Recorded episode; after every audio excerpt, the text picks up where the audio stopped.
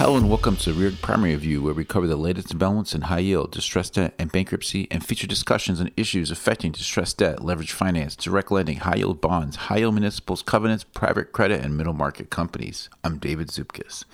This week, Jim Holloway speaks to Morgan Dean, Associate Portfolio Manager at Sound Point Capital Management, to discuss decision making in the current uncertain economic, credit, and rate environment. In our weekly review coverage, Monitronics, Venator Materials, Envision Healthcare, and others eye potential restructurings. Bittrex files Chapter 11, and the NBA's Phoenix Suns are ordered to comply with the automatic stay in Diamond Sports Group. And as always, a preview of what's coming next week. It's Monday, May 15th.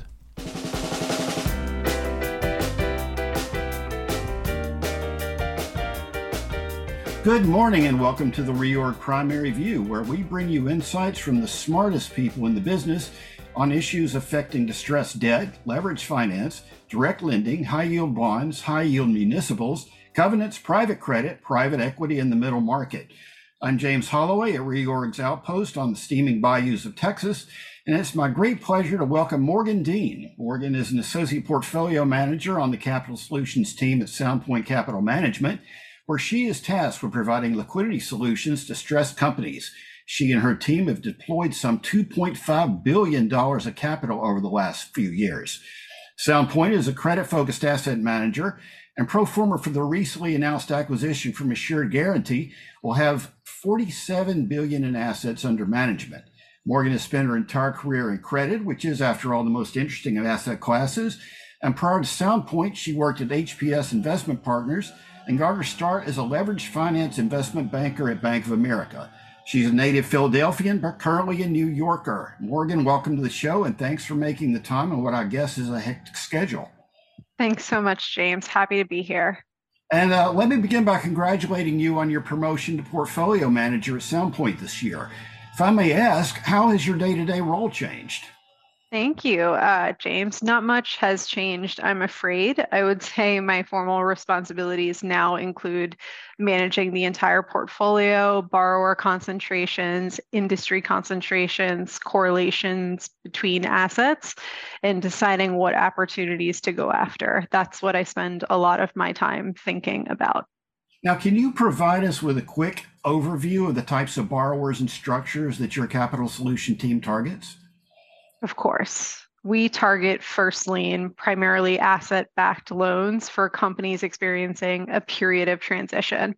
Our check size is 100 to 600 million, and so far we've held all the risk underwritten. A typical borrower for us is a company running into a liquidity issue that needs something more complex than a bank or the traditional direct lending markets provide.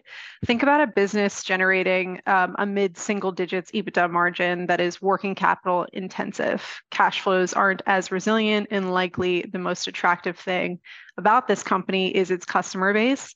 So, for this type of borrower, we end up doing a lot of loans backed by accounts receivables. And if you lend to receivables of Walmart, Volvo, GM, Amazon, you end up with a portfolio that looks similar to mine and with weighting more towards cyclical industries like retail, consumer, autos, commodities, et cetera but those companies need financing now more than ever. Um, what I like most about lending against our receivables is that their cash generation has proved to be very resilient. Walmart pays their bills in periods of recession. They paid their bills during COVID and in normal business course as well. Okay, and uh, on the subject of recession, we are certainly living in interesting times, and that's not necessarily a compliment.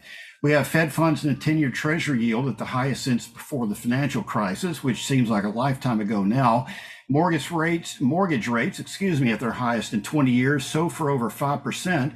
And the Fed signaling it's going to keep things higher for longer as it tries to squeeze inflation out of the system. Uh, we did, of course, seem to get a bit of relief with the CPI print this week, but num- one number does not a trend make. Is this kind of backdrop making your life easier or harder these days? Great question. I think the job of projecting cash flows is harder for all of the reasons you've listed, James. I would add to your list increased banking regulation as a contributor to the landscape we're seeing. The asset backed financing market for borrowers is primarily banked in the United States. What we've heard anecdotally in the market is banks pulling away from credits where there is a higher risk of liquidity crunch that could end up to an to an impairment on that asset backed facility held by a bank. Um, I have a friend that's a relationship manager at a regional bank, and she was just telling me uh, how her job of uh, participating in revolving financings is harder and harder because the ROE hurdles keep getting raised.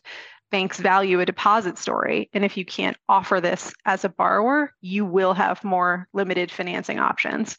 And what this means for asset managers at non banks like myself is we're likely to continue to see quality flow into our market as you mentioned, I started my career as a leverage finance investment banker during a period of rising shadow banks. And I do find myself having callbacks to that time a lot recently.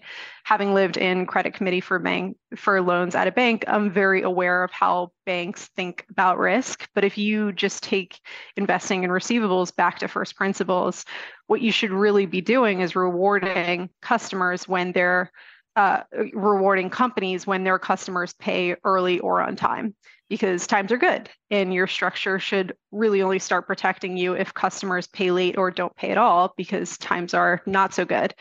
And banks have static advance rates, static stress factors, and everything in my structure as a non bank provider of the same type of loan is dynamic because to us it makes sense to give a company more of its own cash if there isn't an issue. So simple things like that. Um, another example uh, is like inventory solutions for commodity companies and this will especially compel you, James, as a Texas native. But we see companies that produce things from oil, and a lot of their inventory is pegged to WTI or Brent. Well, if oil prices tank, these companies want to buy more oil because it is cheap, and they can't because their liquidity is being provided against the inventory they currently have on their balance sheet. And they actually have a liquidity crunch exactly during the period when they could be maximizing cash on hand. So situations like this make sense to us. So we'll customize a structure to, be, to give a company flexibility. Okay, thank you. And so what do you find yourself thinking about now? We're especially focused on the exit of our deals these days, and I find myself thinking a lot about multiple paths to exit. Um, not just a refinancing, but a change of control, a filing, a liquidation this is a focus for me for two reasons. Reason number one, um, as I've heard you mention with other guests, there's a heightened risk that companies run out of cash in the current inflationary environment with prevailing higher costs of capital. And reason number two is the competition for good credits is going to be higher in three years than it is right now. So I'd better be convinced of the credit story of our borrowers um, and that that credit story performs to plan or improves. And as private credit takes share from the liquid credit markets, the deal you hold now will compete with a liquid credit deal in three years. And those credits are more attractive across the board. So we've seen several instances over the last six months of large private credit managers taking a deal held by CLOs and writing a huge check themselves. As an investor, my competition for a dollar of refinancing capital not only competes for the merit of all borrowers, within private credit debt, but public debt as well. Um, given the dry powder that is pervasive in the, cri- in the private credit market, it would be easy now for us to say, oh, in three years, if we're at a 60% LTV and the business has grown, another non bank will take us out at a cheaper cost of capital. But we're disciplined and only investing in deals that offer other exit stories beyond this. Okay. Uh, now, you you did mention dry powder just now. Uh, the latest senior loan officer survey from the Fed did indicate a downward trend in credit availability, which, and this, of course, follows the Noah's flood of liquidity that came with the Fed's pandemic response. This does not seem to be the course with private credit. And there's always a tug of war, I guess, between the need to deploy funds and the overall quality of the deal. Can you tell us how you balance those factors in an uncertain economic environment when companies are facing challenges on any number of fronts? I couldn't agree more with the observation on tug of war of supply and demand, the dry powder of your competitors versus the quality of opportunities. You can see some deployment figures demonstrating private credit managers deployed less in Q4 of last year and Q1 of this year versus prior years. And in the market, we're seeing borrowers borrower asks become more aggressive again. we're being asked for things like covenant holidays, PIK, cures not serving as debt repayment. And in general, we're seeing borrowers value the ability to fix problems within their document instead of asking for an amendment. And the fear I have is that lenders feel behind schedule on deployment and they deploy with less discipline and less regard for fundamentals. Um, James PIK interest is a really great example of this. My group will do deals with PIK interest, but there are hurdles that need to be cleared.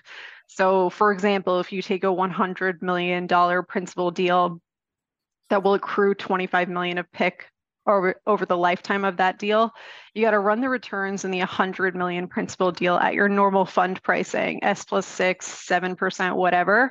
Say that's a return of 10 to 11% on the 100 million. The extra 25 million of PIK must command equity like returns of high teens at least, because you're taking equity like risk with no or little coupon while living in the loan all this to say the fundamentals must make sense if you're going to do an all PIK deal or a half PIK deal. You need to break apart the components of value, or else I think we'll find many people in the market are not getting paid for the risk they are taking. Oh, okay. And any predictions for how dry powder is going to impact other aspects of private credit, like fundraising? a totally unbiased view, but I think we'll see more inflows into private credit um, we're getting double digit returns due to SOFR increasing number one. And if you were competing for a dollar in an alternatives bucket for an allocator, you had to compete with venture and private equity returns. And now the relative value story is easier to tell. And obviously, this is assisted by more liquidity in our market. Our deal tenors are shorter in private credit, and most private credit managers distribute quarterly for allocators that have their stable of credit managers, I think you'll see inflows into more products within private credit because private credit is not just direct lending, it's rescue lending, it's NAV lending, it's ABS, et cetera. These products add diversification to a private credit strategy and often alpha to these asset class returns because there's less competition in these markets, all while doing all private credit was designed to do, which is to provide financing assurance, especially in times of market volatility. Oh, very interesting. Okay, well, Morgan, thank you very much for your time and good luck out there. Thank you so much, James. For in court coverage, we take a look at Bittrex, Diamond Sports Group, National CineMedia, and LTL Management. The Georgia based crypto exchange Bittrex filed for Chapter 11 after becoming the litigation target of the U.S. Securities and Exchange Commission, which accused the company of operating as an unregistered securities exchange, broker, and clearing agency. Debtors received interim approval of a novel Bitcoin based DIP from Ultimate parent Aquila Holdings at a first day hearing, gaining access to a BTC 250 interim draw under the proposed BTC 700 facility. Judge Christopher Lopez has granted Diamond Sports Group's motion to enforce their automatic stay against the Phoenix Suns. The judge ordered the Suns to comply with Diamond Arizona's back-end rights under the party's expiring telecast rights agreement and voided the Suns' new agreement with Gray Television and Kiswe Mobile to the extent it interferes with their back-end rights. The bankruptcy court conditionally approved National Cine Media's disclosure statement this week, allowing the debtor to solicit votes for the plan. National Cine Media's counsel said that his client is still documenting a critical new advertising contract with Cineworld debtor Regal Cinemas after announcing last week that the parties had reached settlement in principle. The parties have a May 19th deadline to finalize the agreement. The U.S. Court of Appeals for the Third Circuit denied an unusual mandamus petition filed by the Official Committee of Talc Claimants, which asked the Circuit Court to immediately review and reverse the Bankruptcy Court's decision staying non-bankruptcy talc trials against LTL's parent, Johnson & Johnson, and other non-debtors. Separately, Bankruptcy Judge Michael Kaplan denied Talc Claimants' motions to certify the litigation injunction ruling for direct appeal to the Third Circuit. If certification had been granted, the appeal potentially could have leapfrogged the District Court and gone straight to Circuit Court. Monitronics, Venator Materials, Envision Healthcare at Home Group, Diversified Healthcare Trust, QualTek, Robert Shaw, Cyxtera Technologies all round out this week's list of potential restructurings. Monitronics has begun solicitation of its prepackaged Chapter 11 plan and disclosure statement. The company has an RSA milestone of today, Monday, May 15th, to file for Chapter 11 in the U.S. Bankruptcy Court for the Southern District of Texas, and it targets an emergency date of June 30th. As of Tuesday, May 9th, commencement of solicitation, the plan is supported by holders of approximately 97.7% of 2019 take back term loan claims, 71.9% of 2019 exit facility claims, and 72.8% of Monitronics equity interests, according to the DS. Venator Materials is planning to file Chapter 11 to hand over ownership to creditors in exchange for canceling debt. The chemicals producer faces a liquidity shortfall, near term maturities, and falling demand for its products because of a slowing economic environment as well as elevated energy costs due to Russia's invasion of Ukraine. An ad hoc group of term lenders of Venator Materials is working with White Case as legal advisor and Houlihan Lokey as financial advisor, while an ad hoc group of cross holders is advised by Gibson, Dunn, and Lazard. Holders of at home groups bonds have begun to organize as the ongoing slowdown in home sales and limited discretionary spending by consumers eat into the Dallas based retailers' liquidity. Discussions remain at the earliest of stages with alternatives such as an up tier exchange or some form of new money transaction among those being considered. Liquidity is about 170 million, including roughly 15 million dollars of cash. The company has about 120 million of trade claims and is working with PJT Partners as financial advisor. An ad hoc group of diversified healthcare trust bondholders is organized with Akin Gump as legal advisor and Piper Sandler as financial advisor in light of a May 2024 debt maturity and the risk of the proposed merger with Office Properties Income Trust, or OPI, falling through. The REIT, which owns healthcare properties, seeks to use the tie up with OPI to fix its balance sheet problems because the combined company is expected to comply with financial covenants and gain increased access to debt capital. The company's highly restrictive debt documents prohibit it from refinancing its existing debt. However, the transaction, which is expected to close in the third quarter, is subject to shareholder and other customary approvals. QualTek is exploring a Chapter 11 filing to hand over majority ownership control to creditors in exchange for canceling debt. The provider of construction engineering services to the wireless, wireline, and renewable energy industries previously entered into a forbearance agreement with creditors after skipping an interest payment due in March on its convertible notes. The company said last month that it will likely choose to obtain alternative sources of capital or file for Chapter 11. Robertshaw is executing a non pro rata up-tiering debt exchange, the latest in a string of transactions whose features are dubbed creditor on creditor violence. The electronic controls, switches, and valves maker launched a debt swap on Wednesday, May 10th, for the wider lender constituency after striking an exchange with an ad hoc group of lenders holding 76% of the first lien loan due 2025 and 59% of the second lien loan due 2026. A Chapter 11 restructuring transaction, if pursued, could result in holders of first lien loans receiving 90% of the reorganized company's equity with 10% of equity utilized by the Management Incentive Plan, or MIP, as contemplated by, as, by an RSA filed by the company last week. The first lien lenders, consisting of the pre-petition revolving credit facility lenders and the pre-petition terminal lenders, would receive 9.5% and 80.5% of the reorganized company's equity, respectively. Rackspace and Mallinckrodt reported earnings this week. Rackspace EBITDA in the first quarter fell 55% year over year on a 2% year over year revenue decline. The company burned $29 million of free cash flow in the quarter. Management expects results will deteriorate sequentially, but expects the second quarter to be its trough, following, followed by improvement in the third and fourth quarters. The company said that during the first quarter, it repurchased $23 million of unsecured notes using $10 million. Mallinckrodt's first quarter revenue slipped 13.5% year over year to 424.6 million, driven by a 25.8% decline in the company's specialty brand segment, including a 35.8% drop in Acthar gel sales to 82 million.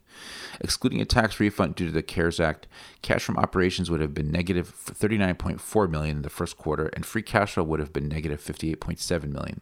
As of March 31st, Mallinckrodt had 537 million dollars of cash and cash equivalents, including restricted cash of 56.9 million. On the regional banking front, we take a look at PacWest Bancorp, SVB Financial Group, and new FDIC rules.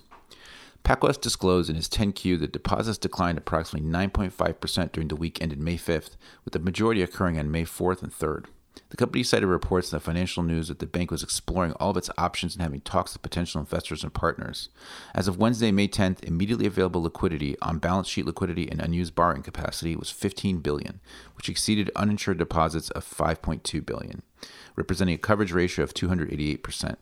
Liquidity was bolstered after the company pledged an additional 5.1 billion of loans to the FRB according to, 10, according to the 10Q. SVB Financial Group and the Official Committee of Unsecured Creditors, as well as the ad hoc group of senior note holders and the ad hoc cross-holder group, have all objected to the Federal Deposit Insurance Corp's request to establish an escrow account to hold tax refunds of the Consolidated Tax Group SVBFG shares with its failed banking subsidiary Silicon Valley Group. According to the debtor, the disputed refunds currently controlled by the FDIC total approximately 10.75 million, and anticipates receiving 291 million in additional tax refunds.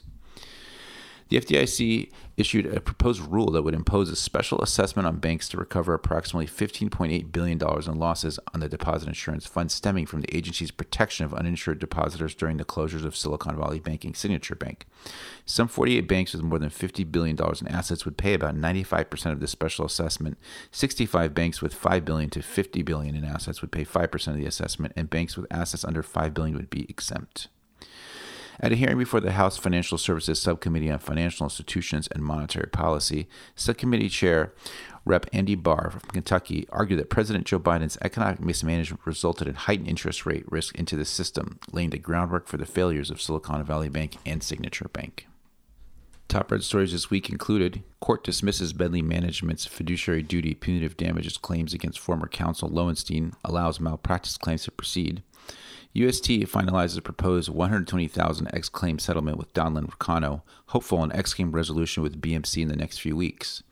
New York Attorney General proposes law targeting conflicts of interest in crypto industry.